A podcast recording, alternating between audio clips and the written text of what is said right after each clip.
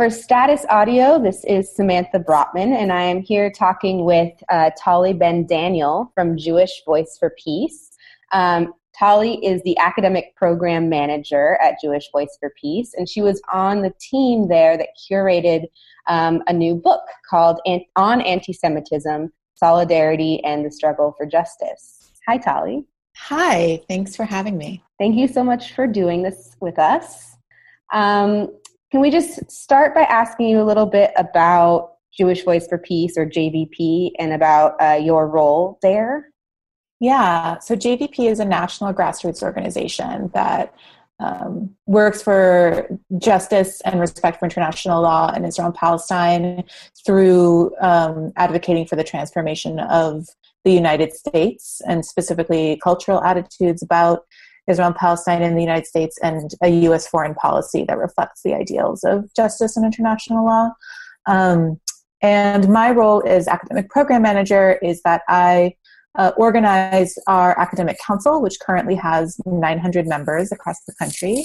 And our student, I am also working in deep collaboration with our campus coordinator who works with our student network. And we have different student chapters and different campuses across the country. And we are both trying to build an alternative Jewish community on college campuses and work in close partnership with Students for Justice in Palestine to put on divestment resolutions and various other campaigns um, in solidarity with Palestine. Wonderful, thank you. Um, and so this this book is a brand new project of JVP, um, and it, it just came out, as far as I know, last month in yep. March. yeah, almost exactly a month ago. Yeah. Wow. Um, congratulations. Uh, can you just say a tiny bit about the book generically? You know, who's in it? Um, what topics does it cover? Yeah, so the book is an anthology, um, and it has. We were very lucky in that a lot of the people that we asked to be a part of the book said yes and are now in the book. So the introduction is by Judith Butler, and we also have contributions by Linda Sarsour and by Omar Barghouti and Shaul Magid and Anthony Lerman and various other members um, and uh, scholars, uh, members of JVP, scholars and activists. Um, Dima Khalidi, who is the executive director of Palestine Legal, has a contribution in here as well. Um, and it's it, we feel very lucky that everyone decided to be a part of this project with us. And right now, the, the book is um, split into three sections. The first goes over the histories and theories of anti Semitism. The second part talks about anti-Semitism and Islamophobia, and the third um, talks about challenging or fighting false charges of anti-Semitism.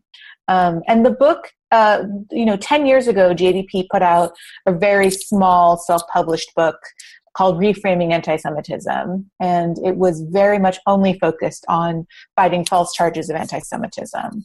And the book was um, self-published, but it's got a distribution with AK Press, and kind of had this sort of afterlife where people would pick it up and use bookstores or order it on AK Press, and we would get these emails from people who were saying that even though it was 10 years old, they still appreciated its message and wanted it and were excited about it.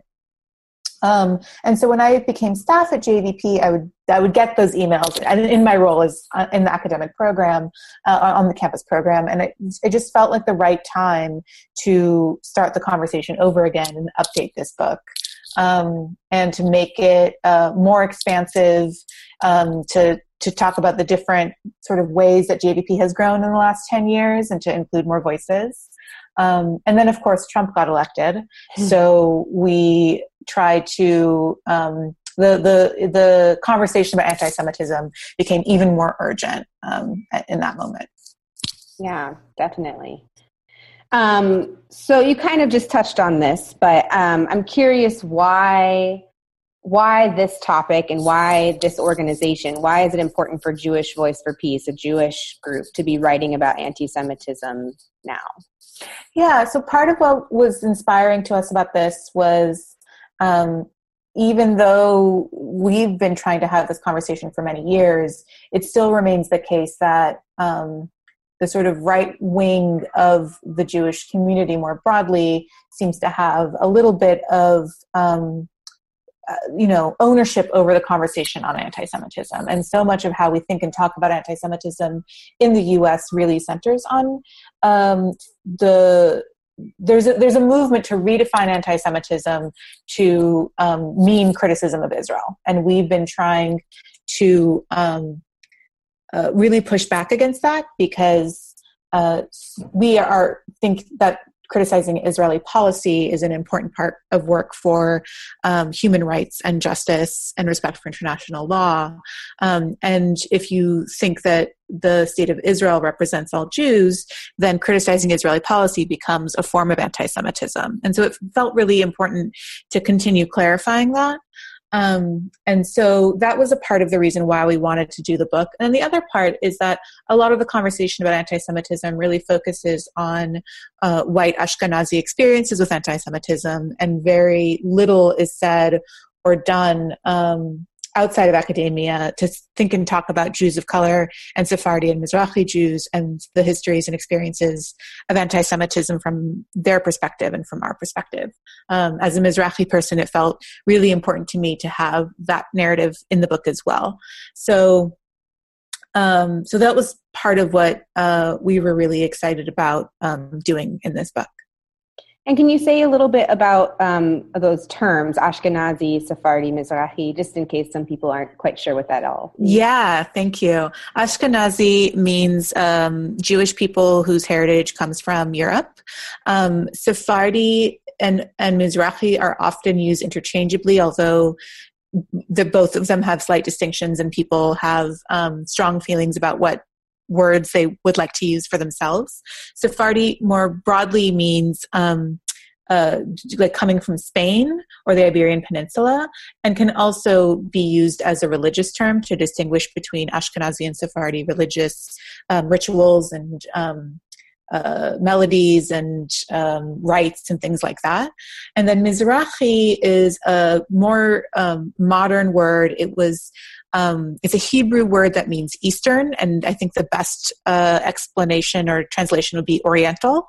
Um, and it was used as a fairly derogatory term for most of its history, and has recently started to become reclaimed by um, uh, Mizrahi people in in Israel and and in the in the diaspora, um, and it, it, refers to Jews who come from North Africa and what's now known as the Middle East, so Iraq and Iran and um, uh, various other um, spaces in the in the Levant.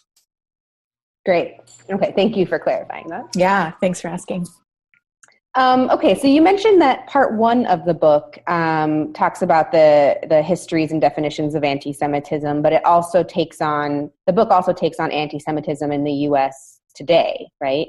Um, and how we're seeing the people in the highest ranks of power in our government um, actually anti- being anti-Semitic and pro-Israel. Um, so, can you talk a little bit about that? How is that even possible? Yeah, it's it's a very confusing time, I think, for a lot of people because of that. Um, what was once, I think, somewhat of a fringe set of ideas is now become quite mainstream and quite you know visible in the halls of power.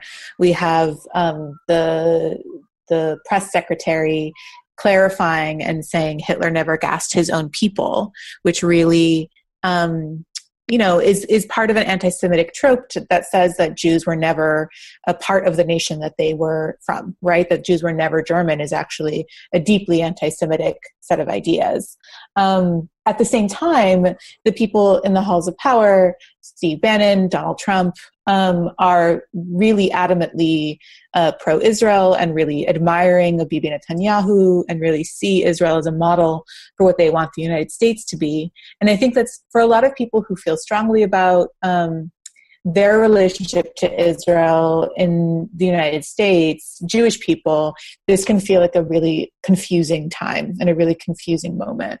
Um, and I think what what it really under, underlines is that the idea of what Israel is for some Jewish people in the United States does not actually align with the reality of Israel in the world and the Israeli governmental policy and the um, deeply right wing and oppressive uh, policies of that government. Um, and both in its treatment towards Palestinians and towards its internal minorities, um, the the level of violence and repression that happens in that country. Um, and it, it's just been very, very interesting to see people like Richard Spencer say things like, "Is we're just we we want for this country what Israel has for itself, which is." A country for white people and so um, it's a it's a lot to unpack and just sort of think about because anti-semitism does still exist um, but to think about it as something that's linked towards israel i think is really harmful and unproductive mm. definitely um, and then you said part two is about anti-Semitism and Islamophobia. So why why both? Why Islamophobia? Why, why is that a part of this conversation?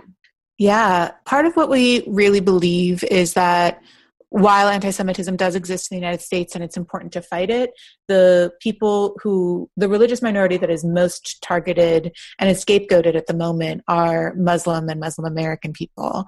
Um, and that Islamophobia is um, uh, truly violently targeting people in the United States at the moment and has been for a very, very long time.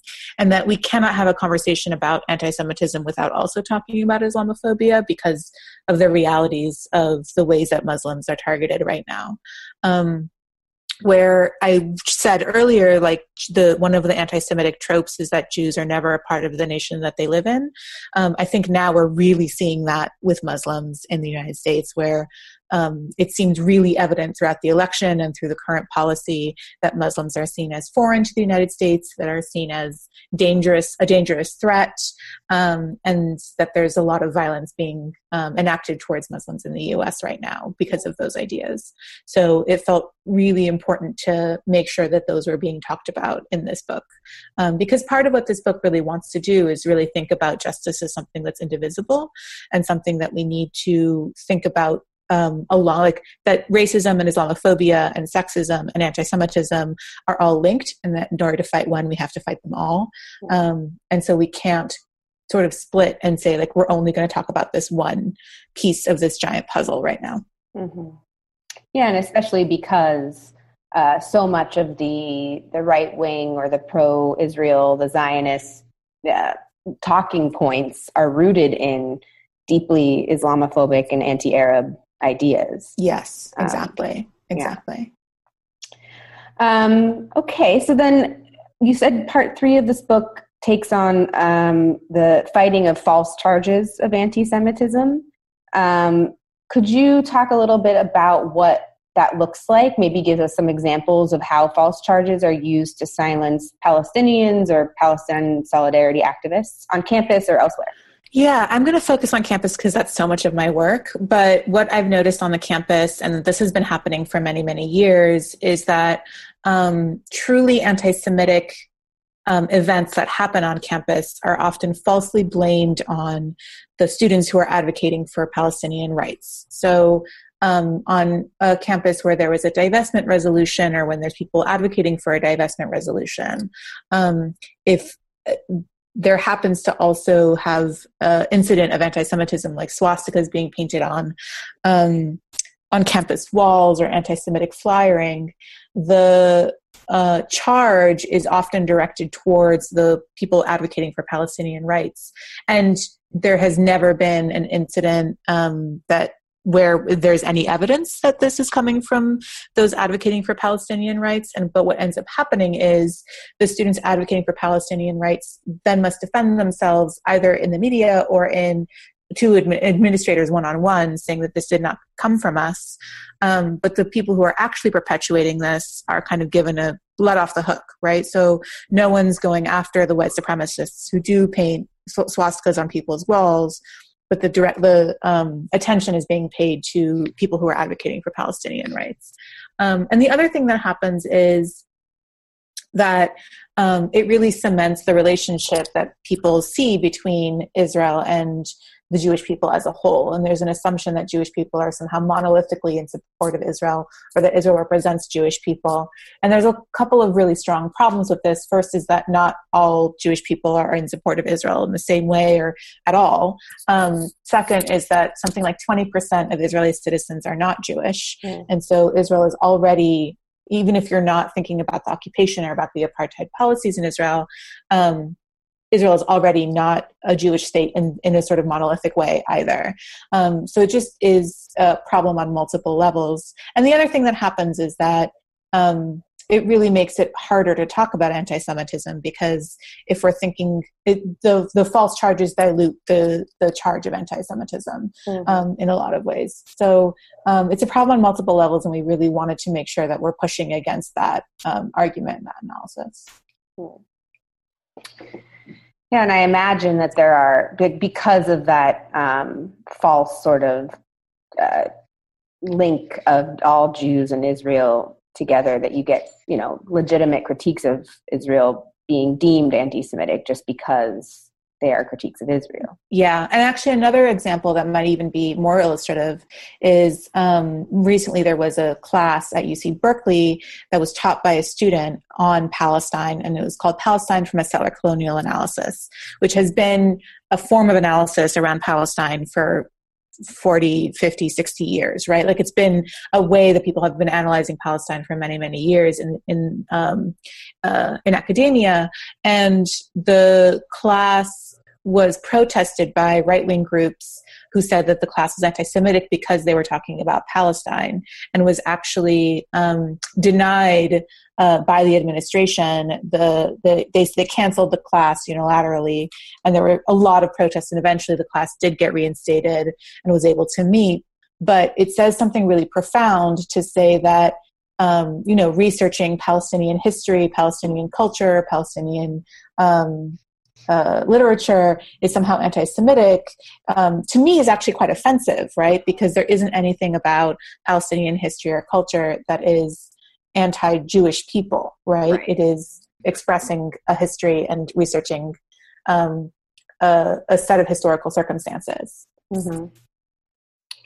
Absolutely. Um, Okay, and then I wanted to ask a question about sort of the style of this book. Um, I know Jewish Voice for Peace has put out various statements in the past about anti Semitism um, and about false charges and has come out in support of academics and students who've been charged with anti Semitism falsely. Um, so, why not just put out another statement? Why is this an anthology? Yeah, thanks. Um, it was really important to us that it become an anthology and not a statement because we have a lot of different people in our constituency and in our organization. Um, we wanted to make sure that different people could be represented, um, not only in terms of their opinions and thoughts about anti Semitism, but also because we wanted there to be um, representation by Jews of color and Sephardi and Mizrahi Jews. We wanted there to be representation by Palestinians and people who have been targeted by false charges of anti Semitism. We wanted to make sure that we had room in the um, uh, whatever we produced to think about uh, Islamophobia and the way that Islamophobia works in the US. So it just became really transparent that it wasn't one singular voice that we were aiming for, but that we wanted many different people to contribute to this project and for it to be a communal project. And really, the goal for this book is to spark conversations. And I really hope that people read it and disagree with it and like some parts and dislike other parts um, and talk about it and get in fights about it. Because I think um, we really didn't want to be saying a kind of um, final statement on what anti-Semitism is and does for JVP forever. That felt unproductive in this moment, and that it actually felt more productive to have a thing that people could latch onto and have conversations about. What do you hope people will do? I mean, you mentioned getting together and disagreeing and arguing about it. uh, what do you productively, friendly, friendly discussions, friendly argumentative discussions? Exactly. So, in your dream world, what would what would people who, who care about Palestine and who care about the larger movement do with this book? I mean, I would love for people to get together and talk about it. I think that feels like such a dream. I would love for people to talk about anti Semitism in a complicated way in relationship to other forms of oppression.